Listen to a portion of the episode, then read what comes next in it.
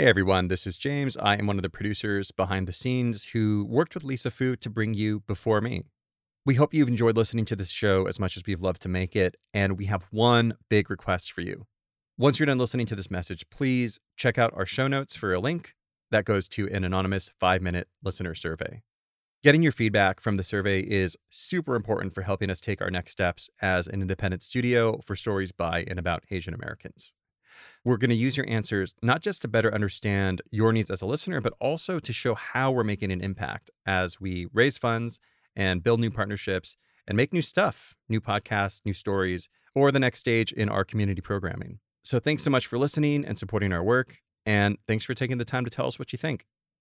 The link to the survey is in our show notes, or you can go straight to tinyurl.com slash before me survey. That's tinyurl.com slash before me survey.